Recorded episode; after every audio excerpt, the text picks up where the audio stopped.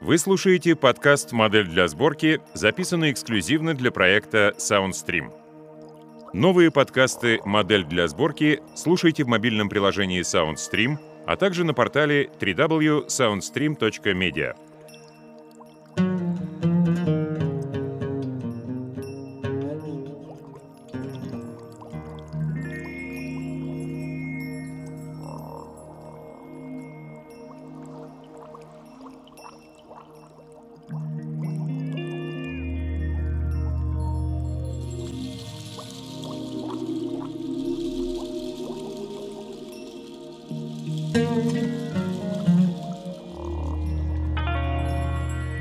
Александр Зорич.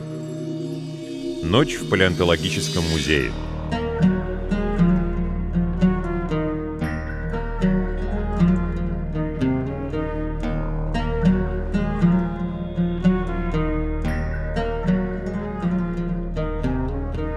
Я часто задаюсь вопросом, понял ли кто-нибудь, что мною руководило единственное желание не оказаться посмешищем? Джордж Оруэлл. Как я стрелял в слона. Москва, 2028 год. Глава первая.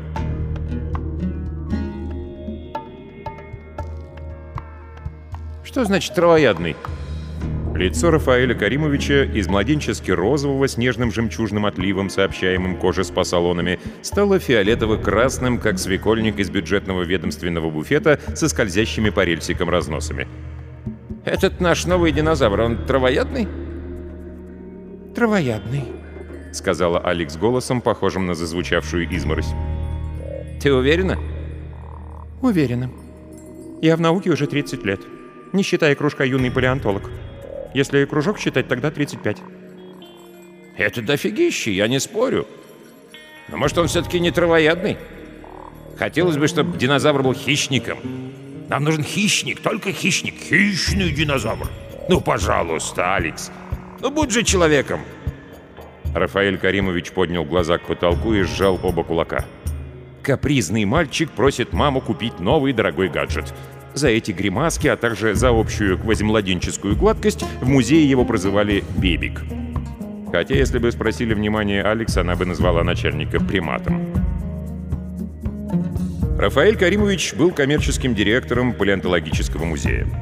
Но в палеонтологии он разбирался так же хорошо, как в алгебрах Ли или сортах ракетного диметилгидрозина, то есть никак. Именно по этой причине он называл всех ископаемых динозаврами, не исключая трилобитов с аммонитами, а всех сотрудников института величал на «ты», не исключая и Алекс, которая была старше его на 18 лет. В январе Алекс стукнуло 48. В музее ее за глаза прозывали «юбочка», чему виной была старообразная страсть к юбкам миди и, мечтательно прибавляла Алекс, женственность манер. В паспорте же она писалась Инессой Александровной Илотовой. Причем этот хищный динозавр нам нужен срочно. Тем временем закончил визави и требовательно посмотрел на Алекс. Так смотрит на продавца, который забыл дать сдачу с крупной купюры. «Я не совсем понимаю слово «нужен», которое вы только что употребили», поправляя очки на переносице, бросила Алекс. Она царственно тряхнула седой, но еще достаточно густой для таких экранных жестов гривкой. «Наука не оперирует понятием «нужно». Она оперирует фактами. А факты таковы, что добытый нами в котловине Цайдам ящер ни в коей степени не является хищником. «Да знаю, знаю», — досадливо отмахнулся Бебик. «Факты, фуяхты. Наука, видите ли, не оперирует понятием «нужно». Он не бесталанно передразнил Алекс с ее заносчивой песклявостью тона. «Только вот жизнь, она, сука, понятием «нужно» оперирует, еще как. И нужно наше сегодня таково, что скоро юбилей нашего основного спонсора — завода шампанских вин «Южный край». А точнее его директора Феонора Григорьевича Залысина. Не вижу связи. А связь меж тем прямая. Не успела Алекс отметить про себя, что это меж тем с головой выдает в бебике мальчика из хорошей московской семьи, четыре комнаты на чистиках в доме над кинотеатром, два тупоносых авто на семью, худосочная филиппинская обслуга с глазами как машинное масло. В то время как сам бебик из кожи вон лезет, изображая такого вот простого чувачка из народа, знающего жизнь не по книгам, но по мандаринам и чурчхеле. «Сегодня, милая моя, Представитель спонсора мне прозрачно намекнул, что мы должны назвать нашу февральскую находку в честь Феонора Григорьевича, сообщил Бебик спокойно. Иначе спонсорской помощи нам больше, сука, не видать.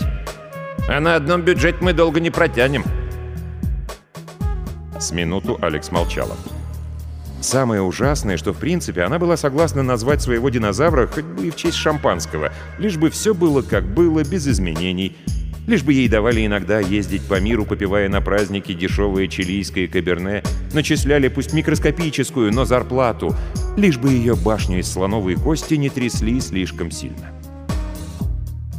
Но она знала, что соглашаться слишком быстро нельзя, потому что тогда соглашаться придется трижды на день. Поэтому она помолчала минуту. Навык вымолчки у нее был эпический, еще со времен незадавшегося замужества, и сказала с франкмасонской какой-то торжественностью. «Я согласна». «Мало быть согласной, красавица!» Рафаэль Каримович ехидно сверкнул карими очами. «В смысле?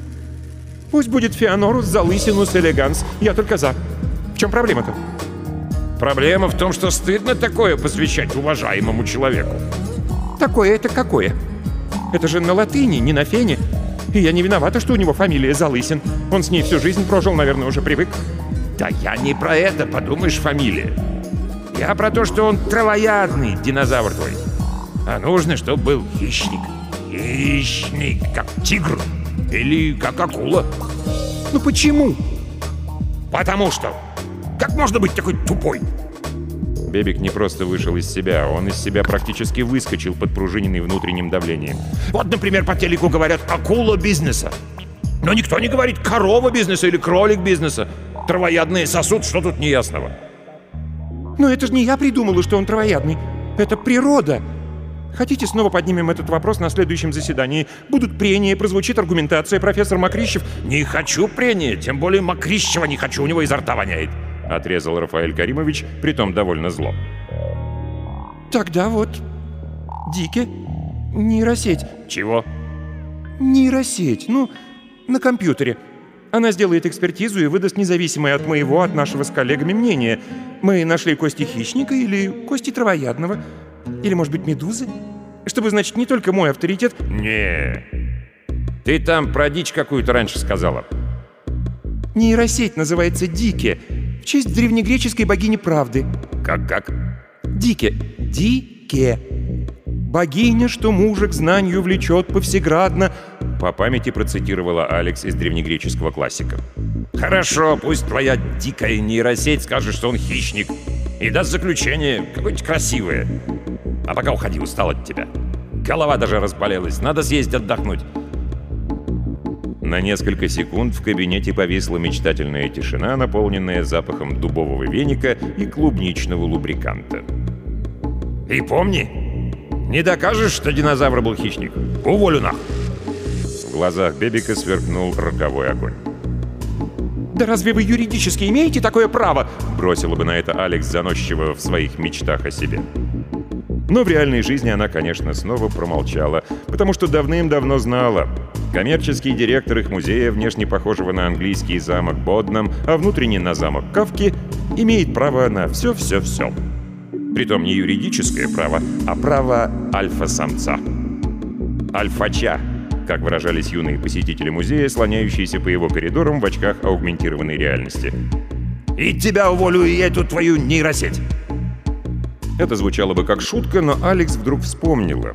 Чтобы мнение экспертной системы Дики считалось научным мнением и учитывалось при защите диссертаций, Дики пришлось формально оформить как сотрудника музея с начислением зарплаты в 1 рубль.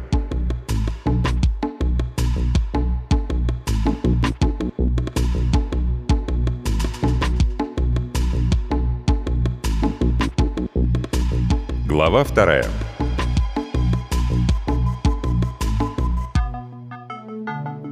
Все минувшее лето Алекс провела в котловине Цайдам, что притаилась на северном уступе Тибетского Нагорья, среди озер и горных хребтов, намалеванных с чокнутой рериховской основательностью. Это было лучшее лето в ее жизни. И безо всяких яких лучший август. Хотя прилагательные «лучшие» и «комфортные» в данном случае не были синонимами. Ночами случалось, температура падала ниже нуля, и Алекс, упорно ночевавшая в командирском джипе, прямо на сиденье стучала зубами от холода даже в спальном мешке на гагачьем пуху, позаимствованном у подруги-альпинистки, основательно погрязшей в смене памперсов и стерилизации бутылочек.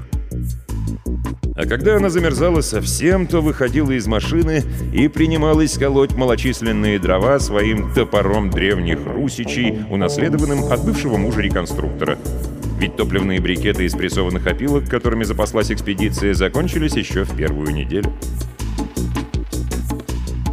Котловина Цайдам была местом инопланетной красоты. И будь голливудские режиссеры менее изнеженными, будь они в состоянии пить говноводу и есть монгольскую говноеду, вдыхая душную пыль, из которой-то одной и состоял преобладающий летом северо-западный ветер, жить, вбирая давно немытой кожей сновидческое какое-то безлюдье, они наверняка бы нашли местные пейзажи перспективными.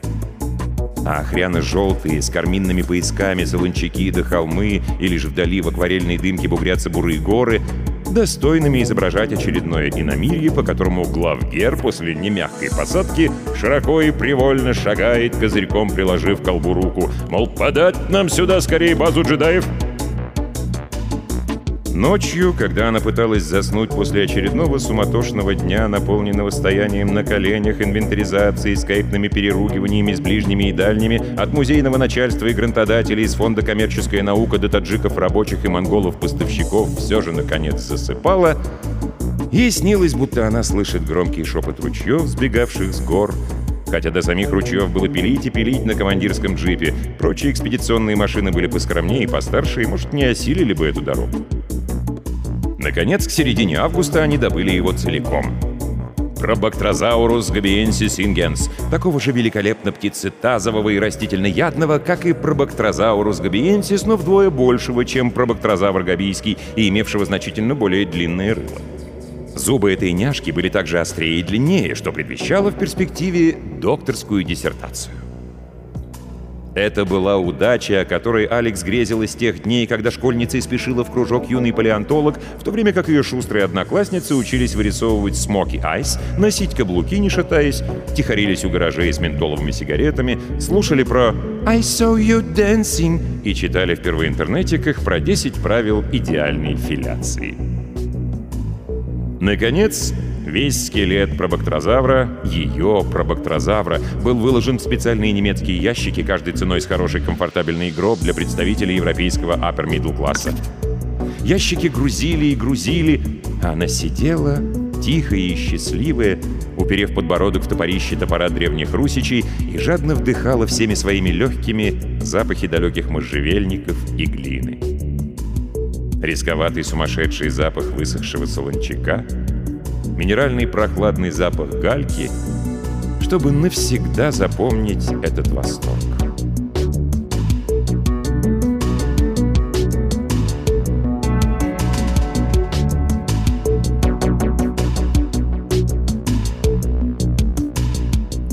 Глава третья.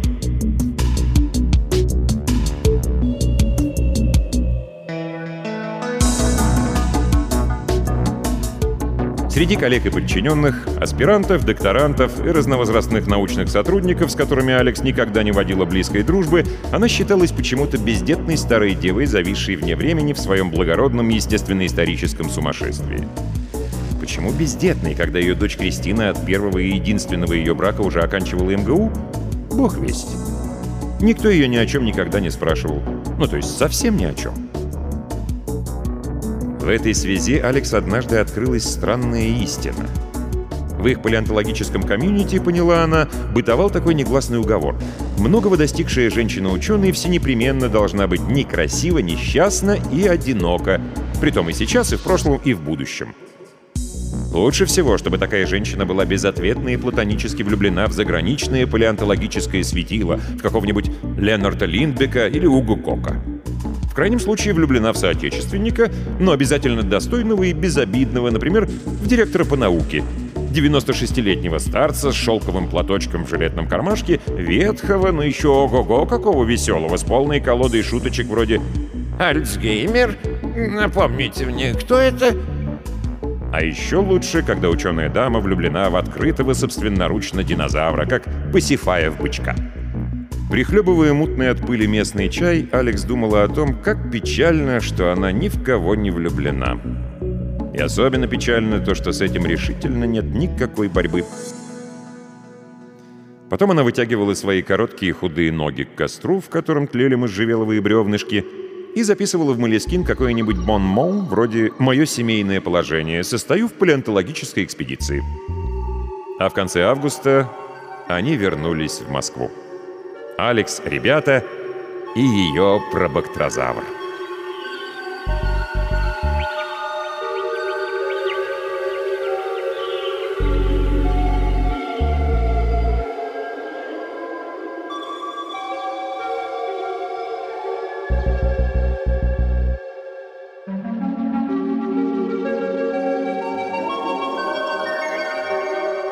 Глава четвертая.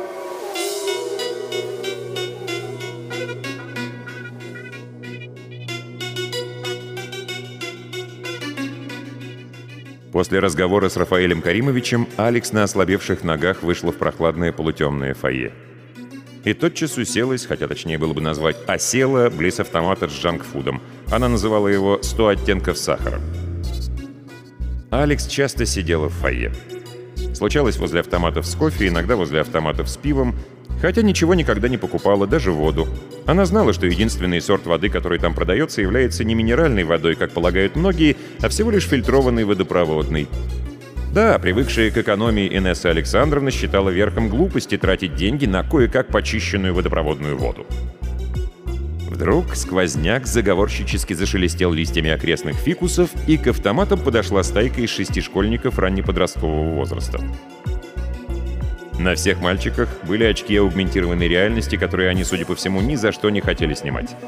Однако голод и жажда все же заставили их, одного за другим, покинуть пылающий бирюзовыми зорницами и розовеющий силиконовыми сисями виртуальный мир. Они вынудили их вернуться в мир скучных фикусов, тетеньки в шотландской клетчатой юбочке и машины, обменивающие на печеньки выданные родителями деньги. На лице Алекс появилась улыбка.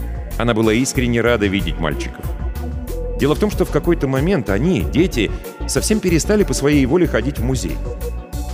Именно в те черные годы закрылся кружок, долгие годы бывший гордостью музея и одновременно кузницей кадров, обеспечивающих, так сказать, преемственность поколений. Все очень огорчались. Мол, где же наша смена? Где, наконец, влюбленные бездомные школьнички? Почему они больше не целуются, как раньше у ног ископаемых гигантов? Но рецептов, как вернуть самотек, никто предложить не мог. Экскурсии-то по-прежнему тянулись, длинные и подневольные. Это было тем более странным, что в культуре царила оголтелая ювентократия. Носить кеды стали даже пенсионеры, а в кафе всегда оставляли лучшие места для студентов, чтобы когда кто-то примется фигачить луки, то есть фотографировать телефоном, место выглядело молодежным, а устроиться на работу после 30 становилось очень даже квестом и челленджем. Эти словечки теперь выучили даже в домах престарелых, а то чего доброго принудительно эвтаназируют. И тогда директор по коммерции, предшественник Бэбика во всем, включая этнический бэкграунд, придумал гениальное. Он помел по спонсорским сусекам и вскоре заключил договор с фирмой, занимающейся разработкой программного обеспечения для очков аугментированной реальности. Было решено создать аттракцион, который позволил бы вернуть интерес вскормленных молоком биоса девочек и мальчиков к ископаемым формам жизни.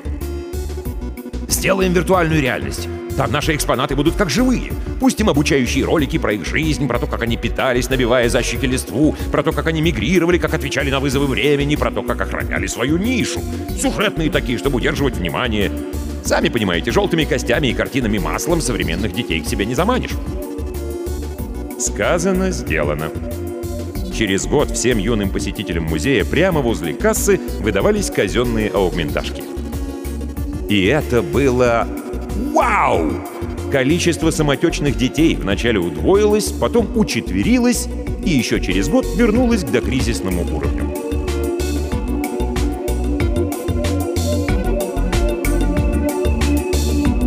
Вы слушаете подкаст «Модель для сборки», записанный эксклюзивно для проекта SoundStream.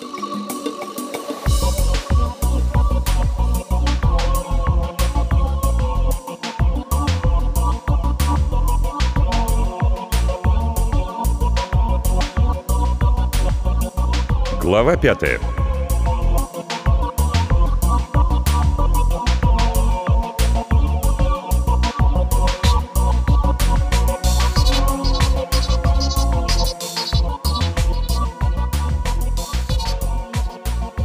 Вопросом, а что именно показывают в очках аугментированной реальности, Алекс никогда всерьез не задавалась. И никогда не слышала, чтобы кто-нибудь из коллег о чем-то таком рассказывал.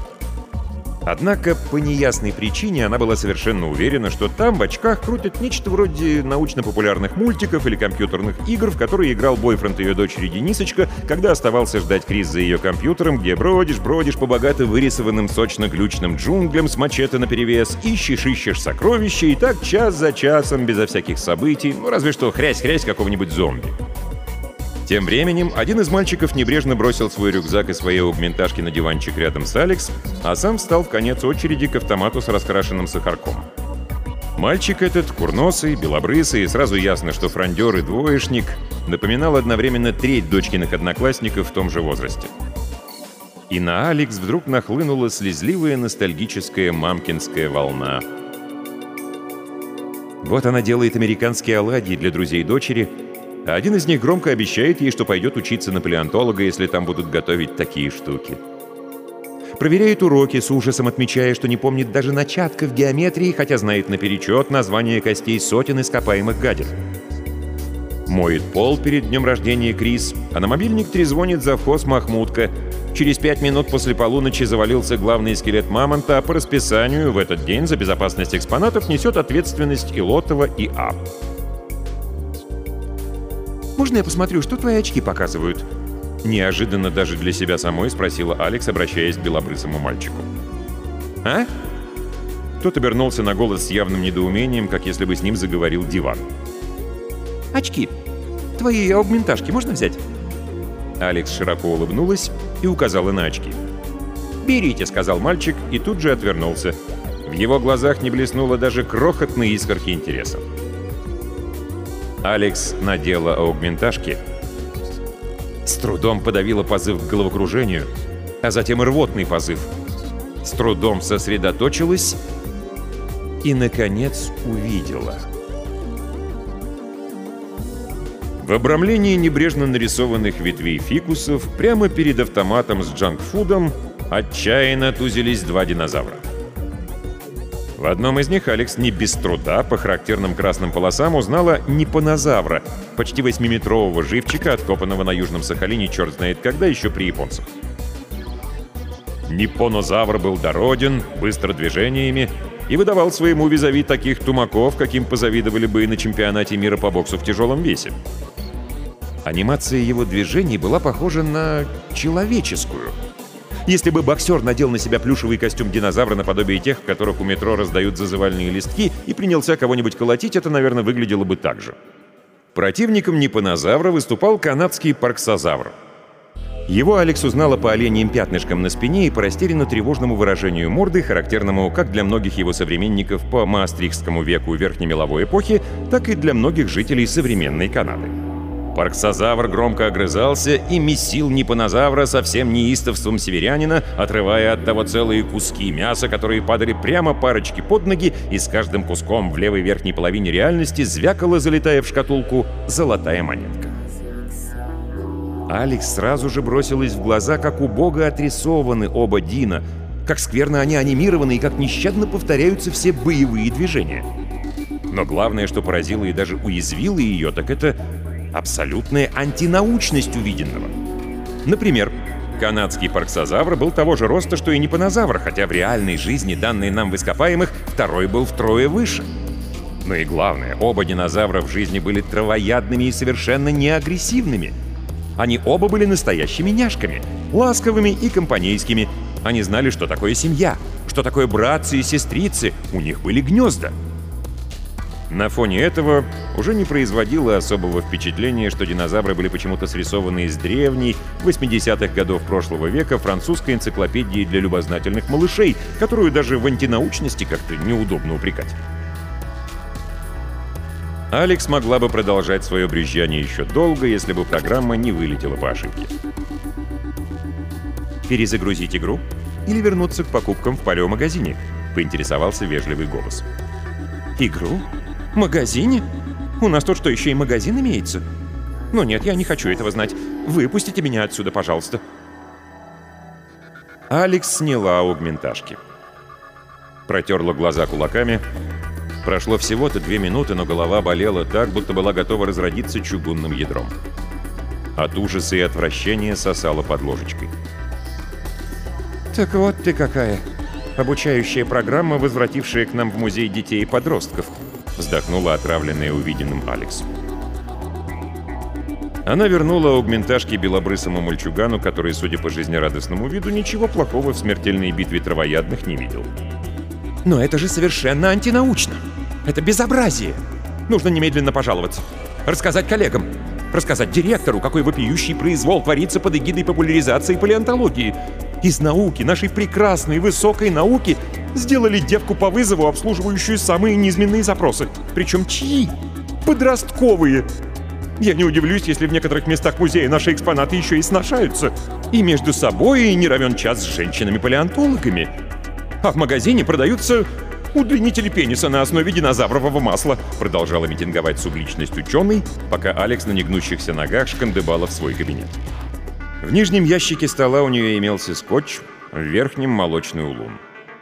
Будучи принятыми синхронно, эти две иноземные субстанции обещали релакс, пусть и кратковременный. После глотка 12-летнего Артберга в голове просветлилось. Наверняка все в музее уже в курсе насчет того, что показывают детям в этих очках. Все в курсе, что у нас не музей теперь, а арена, где сражаются за корону властелина вселенной свирепые ящеры. И что если эту дрянь убрать из очков, средний возраст наших посетителей скакнет к отметке 45 что развлечение хищник и травоядный уже ничего не значит, как и все прочие развлечения, а значит, то, что нашу лавочку еще не прикрыли, это чистая случайность, которую время, конечно же, исправит. Алекс закрыла кабинет и пенсионерской походкой побрела к выходу. «Как погода в Мезозое?» — спросил ее седоусый и седобровый вохровец дядя Вова, принимая ключи. Он всегда шутил одну и ту же шутку. «Переменная облачность. Местами град из фекалий», — вздохнула Алекс.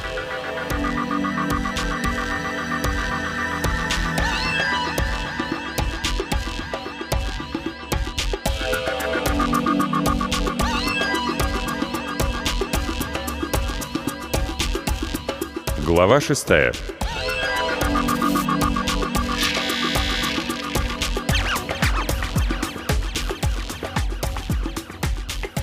Здравствуй, Дики. Приветствую и я тебя из горних чертогов, о ясноглазая Инесс.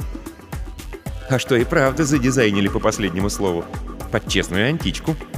Похвалила работу компьютерщиков Алекс, усаживаясь в кресло напротив полукруглого экрана в человеческий рост. С него на Алекс глядела древнегреческая богиня правды Дики. Вся в белых одежных складках и с ажурными весами в руках, грудастая и задастая персонификация нейросети, производящей палеонтологическую экспертизу. Пластинку с материалами по Probactrosaurus gabiensis ingens, ее пробактрозавру, она воткнула в слот на журнальном столике, что поблескивал чистым стеклом напротив ее коленей. Тут надо сказать, что в комнату номер 11, где издревле проживали экспертные системы и нейросети, предшественницы Дики, Алекс никогда не заходила. Просто не было такой необходимости, обычно все ответы на свои вопросы она знала и сама, и в поддержке робота не нуждалась. Более того, она считала визиты к нейросети уделом неталантливых аспирантов и туповатых школьников, которых родители, работники музея, приводили к Дике как к своего рода радионяне. Та показывала им мультики, загодя скачанные из сети, интересовалась их мнением по широкому кругу неважных вопросов, рассказывала, как делают ванильное мороженое и объясняла, как размножается человек-еж, исчадие фильмового импортозамещения. И в этот раз Алекс вновь знала все правильные ответы. Единственное, чего она не знала, как обратить правильные ответы себе на пользу, а не во вред. «И тебя уволю, и эту твою нейросеть!» Слова Рафаэля Каримовича адским молотом стучали по хрустальной наковаленке ее мозга.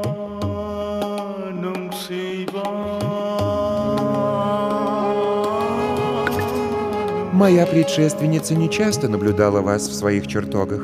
Я же и вовсе вижу вас впервые. нежно произнесла Дики, когда алгоритм счел, что пауза затягивается. «У меня было очень много работы», — неуклюже соврала Алекс. «Если тебя тяготит стиль моей речи, лишь сообщи мне об этом», — с фальшивой доверительностью в голосе сообщила Дики, «и я изменю его для тебя. У меня в настройках помимо классического стиля имеется несколько других. Например, деловой, научный, научно-популярный, юмористи...» «Стоп!» — торопливо прервала ее Алекс. «Я смиренно внемлю. Какими судьбами ты оказалась у моих ног?» «Тут они что-то не доработали», она хоть и богиня, занимает низшую ступень в научной иерархии музея, а значит, я, находясь на одной из верхних, являюсь ее начальницей. Как я могу одновременно с этим пребывать у ее ног? Халтурщики. Но, думая так, Алекс невозмутимо продолжала. В котловине Цайдам я откопала пробактерозавра. Назвала его пока что Пробактерозаурус губиенсис инкенс. Вот все материалы. Ознакомься, пожалуйста. Тихонько хрюкнул вычислительный блок, загримированный под видавший виды античный алтарь. Псевдомрамор из папье-маше, красивая почерневшая надпись, как бы огонь из подсвеченных снизу оранжевым фонариком тряпочек, такие используют на театральных сценах. Дело сделано. Что же, ты принесла мне интересные материалы, ОНС. Я в восхищении. Я просто рукоплещу. Не часто боги посылают смертным удачу, какая выпала тебе. — и блок симуляции эмоций переработали. Теперь у нас нейросеть истеричка. Но позитивная такая, типа как чувиха на прозаке. Ты права, не часто. Но теперь скажи мне скорее, Дики, на основании тех материалов, что я представила, ты можешь сказать, какой перед нами динозавр, травоядный или хищный? Разумеется, травоядный. В этом он подобен стегозавру, эвоплацефалу, анкилозавру, диплодоку и апатозавру. Правда, надо отметить, что он употреблял в пищу не только траву и листья. Данный вид питался в первую очередь орехами, что сближает его, например, с пситокозавром монгольским. О пищевых привычках свидетельствуют особенности его... Стоп, дальше не надо. Я в этом деле и сама профессор. Видимо, от эмоционального анализатора богини не укрылась нота отчаяния, сквозившая в просьбе Алекс. «В таком случае, каких же знаний алчит твоя душа?» Я хочу знать, можно ли в принципе назвать моего пробактерозавра хищником. Именно назвать. Или счесть. Это очень важно. От этого зависит нечто очень принципиальное. Нельзя. Нельзя счесть. Нельзя назвать. Оба ответа негативные. Нейтральным тоном сказала Дики. А если я очень попрошу? Это не поможет. Античная женщина на экране сделала каменное лицо — и ее тонкие губы стали бледными, как будто налились мрамором. «Я богиня правды. Я не могу лгать. И твой динозавр никак не может быть хищным. Посмотри на эту монгольскую почтовую марку с пробактерозавром, которую я нашла в криптосегменте сети для тебя. Если вглядеться в его глаза, видно, что нравом он скорее походил на зайца, нежели на волка». Алекс громко и зло хлопнула дверью в святилище номер 11. Она даже не попрощалась. Ее буквально мутило от раздражения. Какая еще монгольская марка? Причем тут марка? Да и зачем было вообще спрашивать нейросеть об очевидном? Может быть, лучше было спросить Дики, как обмануть Рафаэля Каримовича?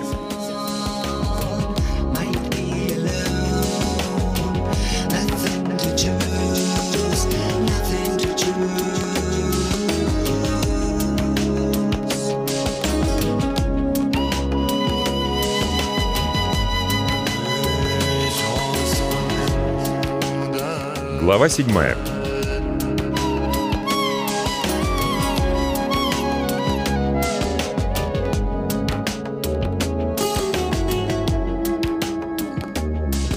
На завтра грянула Ночь музеев. Мероприятие, о котором со слабоумной прилежностью толдычили все дуроскопы земношара. До пяти утра среди музейных фикусов шхерились парочки — на лавках во внутреннем дворе, а, впрочем, и во всех остальных укромных затонах тоже, пили джин-тоник и ром-колу студенты, которые давно уже перестали чем-либо отличаться от нестудентов и на вид и по манере разговаривать. Когда баночки в автомате с жидким и крашеным сахаром закончились, Так называемые студенты опрокинули его на бок в назидание, чтобы, значит, в следующий раз тот закупался тщательнее.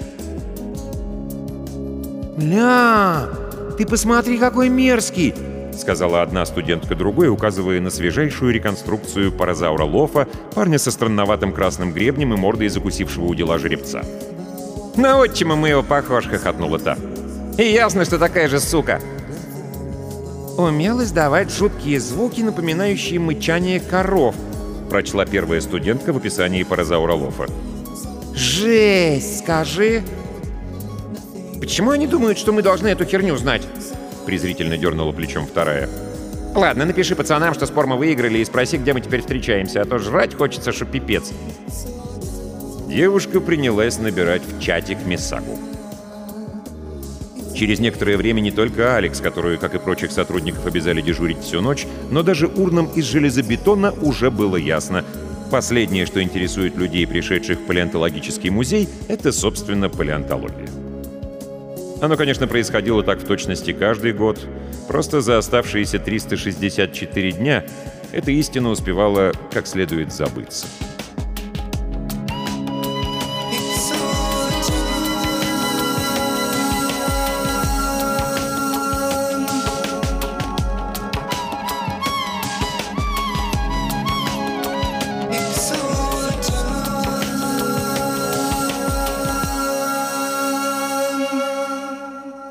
Восьмая.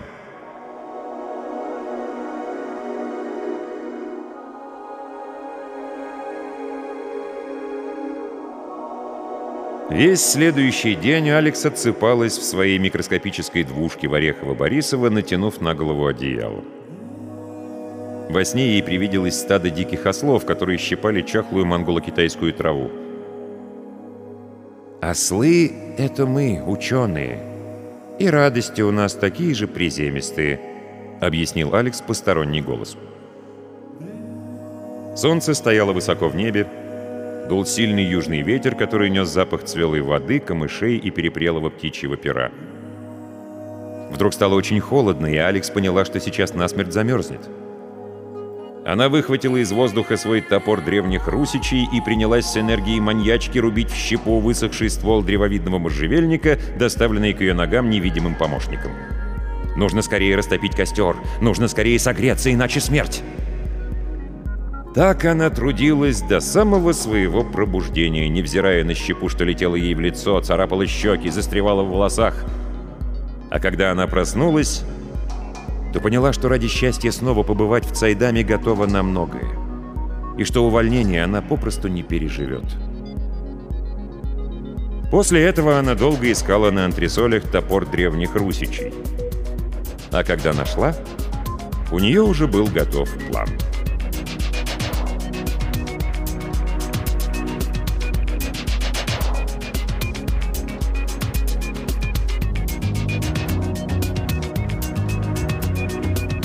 Глава 9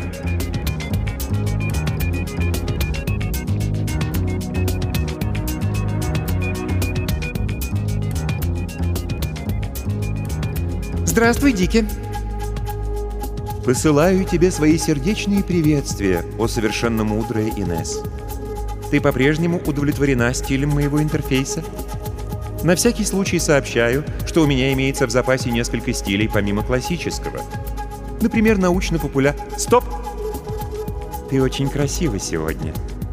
И предмет, который ты принесла с собой, напоминает мне об эпохе, откуда я родом. Это оружие? Я называю эту штуку топор древних русичей. Зачем тебе здесь топор? Я планирую опробовать его на тебе. На мне? Что ты имеешь в виду? А, ты должна быть шутишь. Богиня залилась грудным заготовленным смехом. «Я имею в виду, что мне кое-что от тебя нужно. Я сгораю от нетерпения узнать, что. Помнишь про бактрозавра, о котором мы говорили позавчера?» Чирикнул Винчестер за фальшивым алтарем из папье-маше. Фальшивый огонь фальшиво встрепенулся. «Разумеется. Я показывала тебе старинную монгольскую марку, которую я нашла в криптосегменте сети. Он очень милый, этот вздоенный тобой монстр из тибетской низины. Да, он милый. Но это не важно. Важно, что ты не можешь дать мне заключение о том, что он хищник, а не травоядный. Не можешь помочь мне. Так и есть. Ведь я Дике, богиня правды, воспетая даже великим Парменидом. Я принципиально не могу лгать. Именно за это меня и почитают люди, именно за это они приносят мне тучные жертвы. Хорошие заготовки пронеслось в голове Алекс. Я помню. Я была в этом уверена, моя рассудительная собеседница. Но теперь я планирую применить в общении с тобой новую тактику, продолжала Алекс загадочно. Какую же? Если ты не дашь мне нужного заключения, я сделаю вот так. С этими словами Алекс встала, замахнулась топором и хватила им по журнальному столику. В точности так она колола дрова в Цайдане. Стеклянные фонтаны опасно брызнули в разные стороны, но, к счастью, на Алекс были очки. «Что ты делаешь, смертная?» — возопила нейросеть истеричка. «Ты нарушаешь правила! Я сейчас же вызову полицию!» «Стоп!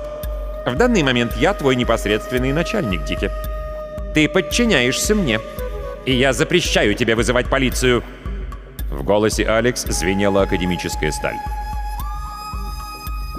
Дики молчала минуту, как видно, экстренно подключала какие-то стрёмные модули на случай того и этого и сверялась с правилами относительно начальника и полиции.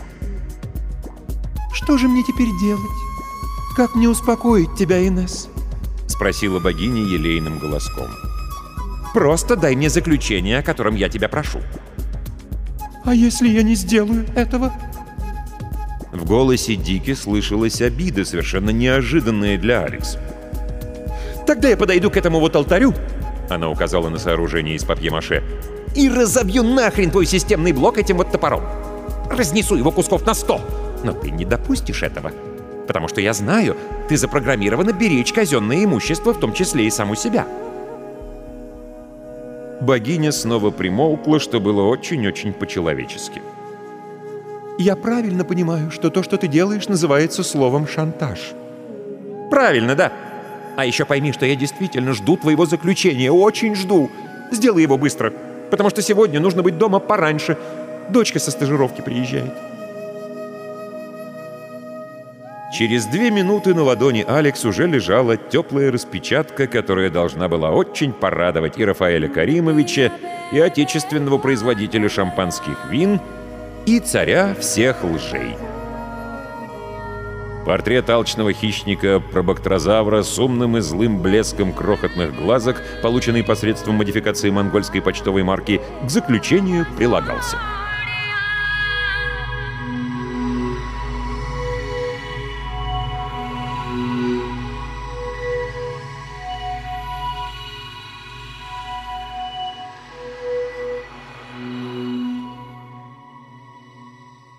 Глава десятая.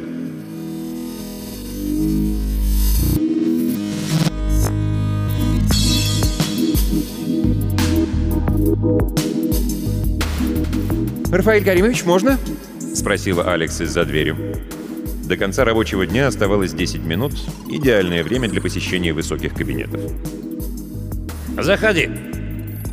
Бэбик был в хорошем настроении. Он пил розовое спонсорское шампанское из высокого пивного бокала с красивой немецкой эмблемой на боку. Справа побеги хмеля, слева ощерился бюргер с красными щечками.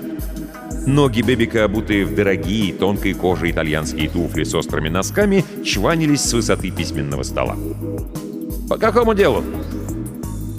«Я по поводу пробактерозавра. Моего пробактерозавра». «Напомни, что это за проблема?» Бебик любил повторять, что у него mosquito memory. В смысле, сегодня он не помнит, что было вчера. Это было отчасти правдой, но правдой в точности до послезавтра, когда Бэбик любил во всех неблаговидных деталях припоминать и позавчера, и на медне, и тогда летели головы, а над музеем разносился скрежет зубовный. Обо всем этом Алекс было прекрасно известно. «Вы говорили, про бактерозавра надо назвать в честь спонсора Залысина». «Да, хорошо бы. То им его год за годом, а где благодарность? Нигде. Так уважаемые люди не делают». Пропустив мимо ушей уважаемых людей, Алекс невозмутимо продолжала. «В прошлый раз непонятно было, он хищник или травоядный».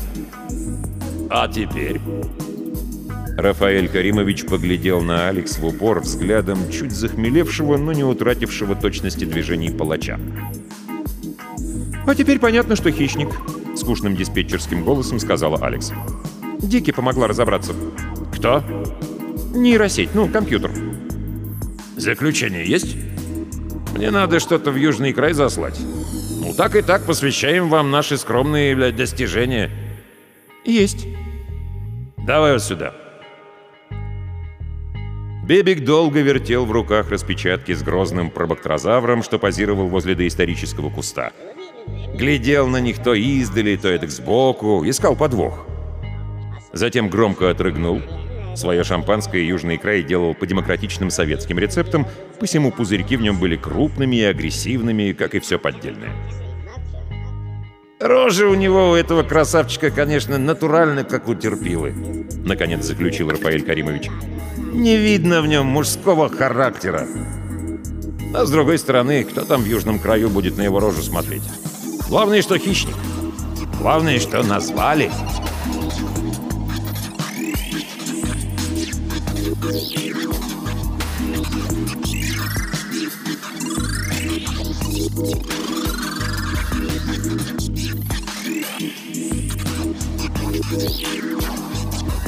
Глава 11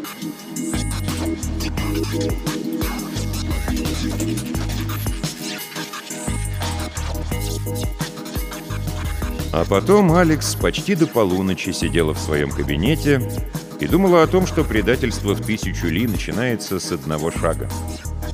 Да, этот шаг сделала не она. Да, ее шаг 995 -й. И что даже шаг тех берлинских чувачков, которые давным-давно придумали Ночь музеев, акцию в сущности отменяющую музей как храм науки и легитимизирующую его как бордель или кабак псевдонауки, как место, куда ходят ночью с открытой бутылкой джентоника, он тоже был даже не сотым шагом и даже не двухсотым. А впрочем, теперь-то уже что? Зато ее не выгонят. Зато будут еще экспедиции с запахом глины и можжевельника.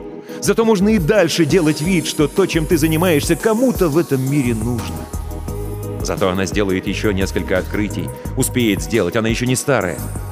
Отроет как минимум еще одного динозавра, травоядного, хищного или тетраэдрического. А ночами ей будет сниться, как она засыпает в своей стае, среди любимых своих Дина, уютно свернувшись эмбрионом, в мире, который был так свеж и счастлив 50 миллионов лет назад. «Как погода в Мезозое?» Поинтересовался седоусый и седобровый вохровец дядя Вова, вывешивая ключи от ее кабинета на соответствующий крючок. Он всегда шутил одну и ту же шутку. «Переменная облачность. Местами град из фекалий», — спокойно отвечала